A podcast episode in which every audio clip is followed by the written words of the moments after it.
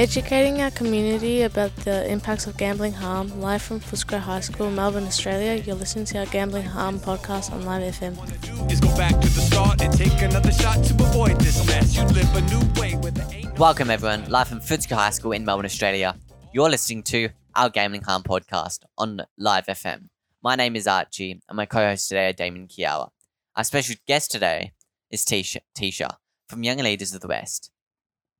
Hi, how you going? Good, thanks. Can you tell me a bit about Young Leaders of the West and what they do? Yeah, sure. Um, so I'm part of the Young Leaders of the West. I've been a member for about two and a half years. Um, so myself and about six other young leaders get together and we talk about how we can raise awareness about gambling harm within our community of the West. Um, so we are kind of in conjunction with other community-led organizations and um, health organizations as well in order to uh, yeah invigorate change and be able to educate our community Um, hi, my name's Damon, and I was just wondering what might be some of the most common forms of gambling. So, the common forms of gambling, I don't know if you may be aware or not, um, but they kind of look like the pokies and um, horse racing and online uh, betting apps as well.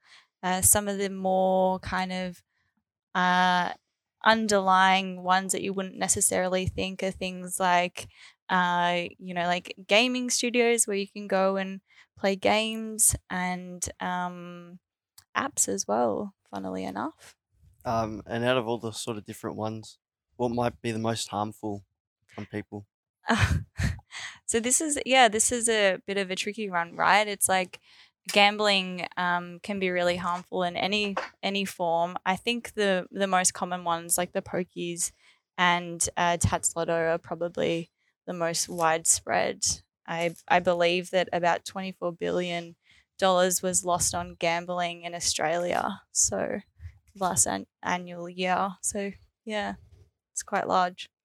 Hi, my name is Kiara. My question is How does gambling affect individual? Yeah, it, it definitely really affects individuals, I guess, on a financial level. Obviously, people losing money.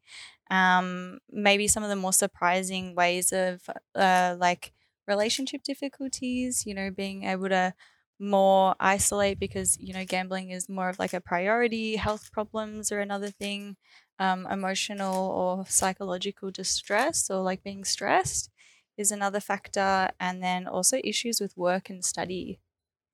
Um, and also, how does gambling affect others?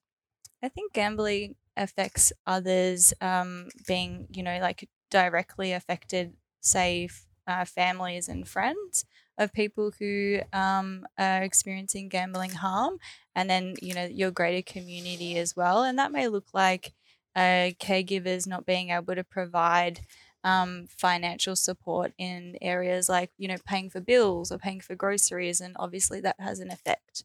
Or it may be more kind of um, you know off the cuff like not being able to attend uh, friendship uh, arrangements or you know going to family gigs because you know you're too busy gambling and then that, that obviously affects your ability to connect with one another.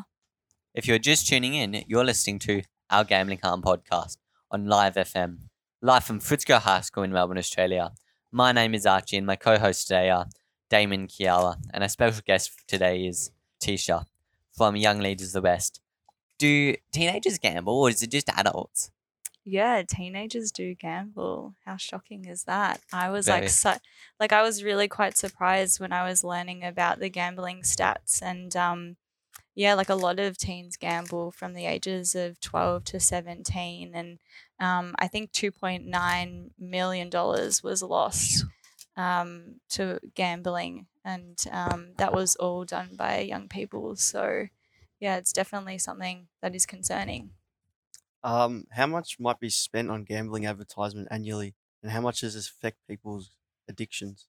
So I do believe it's about two hundred and seventy million dollars has been spent on gambling advertisement yearly, and that's just that's continuing to increase. I know that me personally, like I can jump onto YouTube and be bombarded by like quite a few ads for um, gambling, whether it be sports ads or um, you know some of those online apps that you can download as well. And sorry, what was your other question? Did I miss it? Um, how much might it affect people's addictions?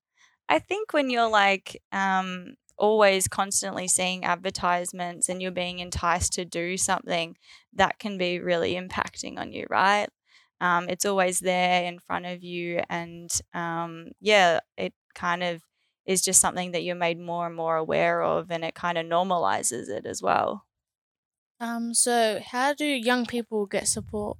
So there's quite a few avenues for young people. Um, I know that definitely there's a hotline that you can call, uh, which is called a youth line, and that's 1 800 262 376. Although you can also jump on the gambling um, website and um, some information is there. And yeah, I mean, you can just give it a quick Google and, you know, quite a few resources can come come up as well. So That's all we have time for today.